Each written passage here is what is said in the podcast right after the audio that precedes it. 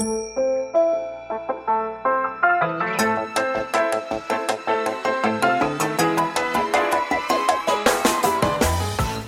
lieve luisteraars, welkom bij de Stories of Inspiration podcast van What's Your Story. De podcast waarin ik jou laat horen dat er achter ieder gezicht een inspiratiebron schuilt. En waarin ik jou heel veel tips ga geven over hoe jij meer naar buiten kunt treden met jouw authentieke verhaal. Heel veel plezier met luisteren en na afloop ben ik onwijs benieuwd wat je ervan vond. Stuur me een berichtje via Instagram als je wil reageren, als je vragen hebt of als je jouw verhaal ook zou willen delen. Veel plezier met luisteren!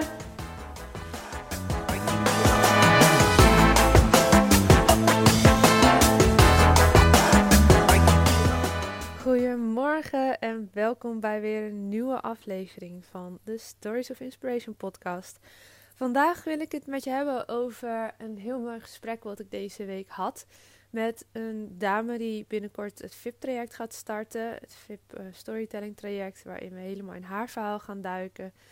En zij zei een aantal zulke mooie dingen die ik met je wil delen. Mocht jij uh, luisteren, je weet waarschijnlijk wel wie je bent als je dit, uh, deze podcast straks hebt afgeluisterd.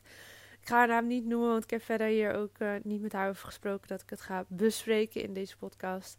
Maar waar ik het over wil hebben met je is hoe je jouw dienst of product als ondernemer kan combineren met storytelling. Als jouw dienst of product ver weg staat, misschien wel van storytelling aan zich. Zij vertelde heel mooi van ja, ik uh, nou, doe dit en dat. Ik ga even niet noemen wat zij exact doet. Um, en ik kwam er op een gegeven moment achter, zegt ze, dat ik het vertellen van de persoonlijke verhalen compleet uit het oog ben verloren. Terwijl ik zo hou van verhalen en ik hou van de verbinding die dat teweeg brengt. En toen zei ik tegen haar van ja, maar je kan toch ten alle tijden een combinatie maken tussen wat je ook maar doet. Of dat nou een bepaalde dienst is die je levert of een product wat je verkoopt. En storytelling. En ik ga je kort uitleggen hoe ik dat voor me zie. Want bij mij, bij mijn business is het natuurlijk overduidelijk, omdat mijn hele bedrijf gaat over storytelling. Dus dat ik verhalen deel is evident. Dat, ja, dat klopt gewoon in het hele plaatje. Maar wat nou als jij heel iets anders doet? Bijvoorbeeld, uh, je bent timmerman, ik zeg maar wat. Iets wat ver weg staat van storytelling, maar je houdt misschien wel van mooie verhalen. En je wil graag zichtbaar zijn via je website, misschien ook wel via social media om jouw klanten en je potentiële klanten betrokken te houden, dat ze je leren kennen en dat ze misschien uiteindelijk klant worden op het moment dat ze een keer een timmerman nodig hebben. Nou, hoe kan je storytelling combineren? Ja, ik zie daar heel veel opties voor mij. Natuurlijk, allereerst het delen van je eigen verhaal, van je persoonlijke verhaal, maar ook van je ondernemersreis. Deel je proces daarin, want je proces is gewoon al je verhaal. Dat hoef je niet meer te bedenken. En daarnaast, ja, hoe vet is het als je mij bijvoorbeeld mee kan nemen op de verschillende dagen in de verschillende huizen waar je komt. Ik snap dat het misschien een beetje privacygevoelig is, maar je kan misschien wel close-up, close-ups van dingen laten zien. Misschien zijn er klanten die uh, het zelfs wel leuk vinden om hun huis echt te laten zien of om hun persoonlijke verhaal te vertellen. Dat je wat vragen mag stellen, dat je daarover schrijft in een post. Misschien kom je wel in een heel mooi huis of in een omgeving waar heel veel verhalen van vroeger nog in zitten. Dus als je denkt van nou, Timmerman, heel iets anders, heeft weinig te maken met storytelling. Hoe ga ik zichtbaar worden en toch iets doen met storytelling? Dan zijn er dus allerlei verschillende lagen die je kan pakken. Van je eigen persoonlijke verhaal, van je eigen ondernemersreis, van je bedrijf, van misschien wel medewerkers die je hebt van de huizen waar je in komt, van de materialen die je gebruikt, ehm, van eh, de partners met wie je misschien samenwerkt. Misschien werk je wel met een schilder samen, die ook weer allemaal verhalen heeft over kleurgebruik. Misschien, uh, nou, wellicht zitten er klanten tussen die wel hun ervaringen willen delen met jou, of die iets willen vertellen over hun persoonlijke verhaal, waarom ze het zo belangrijk vinden dat hun huis gerenoveerd wordt. Noem maar op in iedere dienst of in ieder product zit altijd een mogelijke koppeling met storytelling als je hem wil maken. En als je bereid bent om meer out there te zijn op bijvoorbeeld social media, op bijvoorbeeld je website, Je kan vakinhoudelijke blogs natuurlijk altijd delen. Ook dat is een vorm van storytelling. Je kan gebruik maken van video. Als jij meer visueel dienst of een product hebt, ook dat is een vorm van storytelling. Je kan gebruik maken van foto. Je kan op zoveel verschillende manieren jouw verhaal en jouw bedrijfsverhaal delen. En wat het oplevert, is dat je een verbinding maakt met jouw volgers, met jouw klanten en ook zeker met je potentiële klanten. Want in het voorbeeld van een timmerman, misschien heb ik nu wel niet een timmerman nodig, maar deel jij zoveel toffe dingen over jezelf en over je werk, dat op het moment dat ik jou al een tijdje volg, misschien wel jaren, en misschien laat ik wel nooit iets van me horen in de vorm van een berichtje, maar ik volg je wel omdat ik je leuk vind. En ineens heb ik een timmerman nodig omdat ik een huis ga kopen, ik zeg maar wat. Dan denk ik als eerste aan jou. En zo mag je dat gaan vertalen naar jouw eigen business.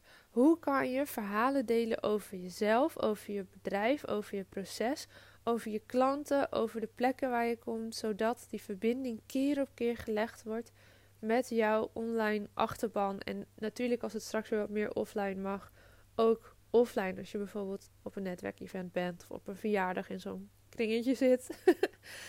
Want als je die verbinding nu al legt en mensen nu al meeneemt in jouw proces, dan op het moment dat ze een keer jouw dienst of product nodig hebben, dan zullen ze aan jou denken. En als je minder zichtbaar bent op socials of daar niet zoveel mee hebt, gebruik dan je website als platform daarvoor om vakinhoudelijk dingen te delen of om daar jouw persoonlijke dingen te delen. Want wat er gebeurde, uh, die dame die mij belde voor het VIP-traject, die heeft gewoon gegoogeld. En ik ben daar op zich uh, steeds meer mee bezig om te zorgen dat mijn website goed vindbaar wordt voor Google. Maar ja, bijvoorbeeld het hele zoekwoordenonderzoekproces, daar ga ik begin volgend jaar nog helemaal doorheen. Om te zorgen dat ik nog veel vindbaarder ben. Maar het is heel tof om dan te horen dat iemand jou dus op termen als storytelling, straalangst, uh, schrijven van verhalen, dat iemand jou daarop al vindt. En dat is een lange adem, want hè, dat is nou eenmaal hoe het werkt met Google. Maar jouw website kan een onuitputtelijke bron worden van inspirerende content die jij zelf kan creëren en waar jij dus helemaal niet zo uh, out there hoeft te zijn op social media. Dus een keus. Ik denk dat het voor heel veel ondernemers wel goed werkt om een bepaald social media kanaal te kiezen. Zoals ik gebruik dan vooral de podcast en Instagram. Um, kies vooral een kanaal wat je leuk vindt daarin. Wat je makkelijk afgaat, wat fun is. Wat je gemakkelijk, zoals nu met deze podcast, vijf keer in de week kan doen. Uh, en op die manier kan je heel veel content produceren, produceren, produceren, produceren. Want ook hierop, ik kan bijvoorbeeld zien dat oude podcasts van misschien wel een jaar geleden uh, nog steeds beluisterd worden, wekelijks. En zo werkt het ook met blogs. Die heb je misschien een jaar geleden geschreven, maar die wordt nog wekelijks weer gelezen. En dat is ten opzichte van social media natuurlijk. Um, nou ja, heb je daar wel een voorsprong in dat social media gewoon vluchtiger is. Je bent afhankelijk van het algoritme daarin. En uh, ja, je gaat niet zo snel een jaar verder terugscrollen in iemands tijdlijn. Op Instagram kan het nog redelijk gemakkelijk. Maar ja, maak zeker ook gebruik van, van andere kanalen. En je website kan daar echt een prachtig uithangbord zijn. En als je nu nog geen website hebt, dat is niet erg. Je kan op elk moment beginnen daarmee.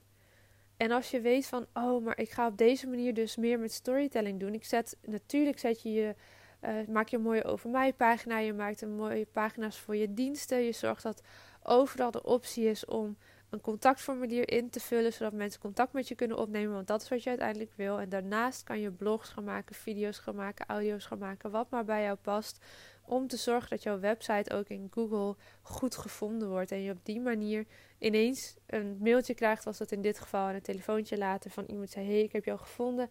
Ik ga starten met ondernemen. En ik wil naast datgene wat ik inhoudelijk aanbied, ook meer doen met de verhalen. Meer doen met storytelling, met mijn eigen verhalen, met de verhalen die ik tegenkom. Kan ik bij jou een VIP-traject doen? Want volgens mij is dit wat ik nodig heb. En dat is zo fijn als dat steeds vaker gebeurt, omdat je al die tijd, energie en liefde stopt in je website, in het delen van waardevolle content op je website en op de kanalen daaromheen. Dan is het een lange termijn resultaat dat mensen jou dus gaan vinden op die manier. Oké, lang verhaal kort. Als jij jouw vakinhoudelijke diensten of jouw producten die je verkoopt wil combineren met storytelling, zorg dan dat je je eigen verhaal helder krijgt. Dat je weet wat en waarom en in wat voor hapklare stukjes jij jouw verhaal gaat delen. Zorg ervoor dat je gaat kijken wat voor verhalen zijn er nog, allemaal nog meer relevant voor mijn business waar ik over kan delen. Zoals in het voorbeeld van de timmerman, de huizen, de collega's, de mensen bij wie die over de vloer komt, het proces van zo'n dag, materialen, noem maar op. In mijn geval bijvoorbeeld zijn dat verhalen van deelnemers van trainingen, het zijn de interviews die ik doe, uh, het zijn de uh, reizen die ik door Duitsland en Nederland maak om op plekken te zijn, om bijvoorbeeld mijn opleiding en training te volgen. Al dat soort dingen zijn vertellen van verhalen. Het is de podcast natuurlijk ook overduidelijk.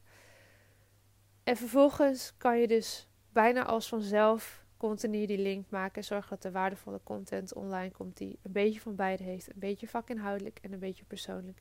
En op die manier kan je de verbinding leggen. En uiteindelijk, en dat is het ding met storytelling, op de lange termijn gaat dat A-klanten opleveren. A-klanten mensen met wie je heel graag wil samenwerken. Omdat je hun taal spreekt online, omdat zij zich aangesproken voelen. Omdat zij voelen met haar of met hem wil ik werken ten opzichte van een andere timmerman of ten opzichte van een andere storyteller.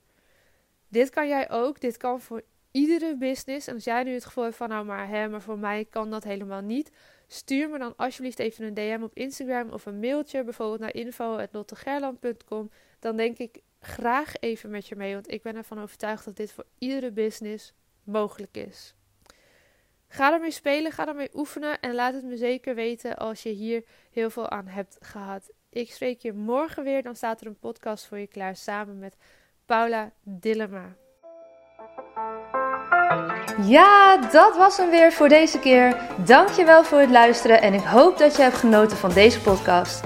Wil je me helpen deze podcast te laten groeien? Laat dan een recensie achter via iTunes of deel in je Instagram stories dat je hebt geluisterd en vergeet mij niet te taggen. What's your story?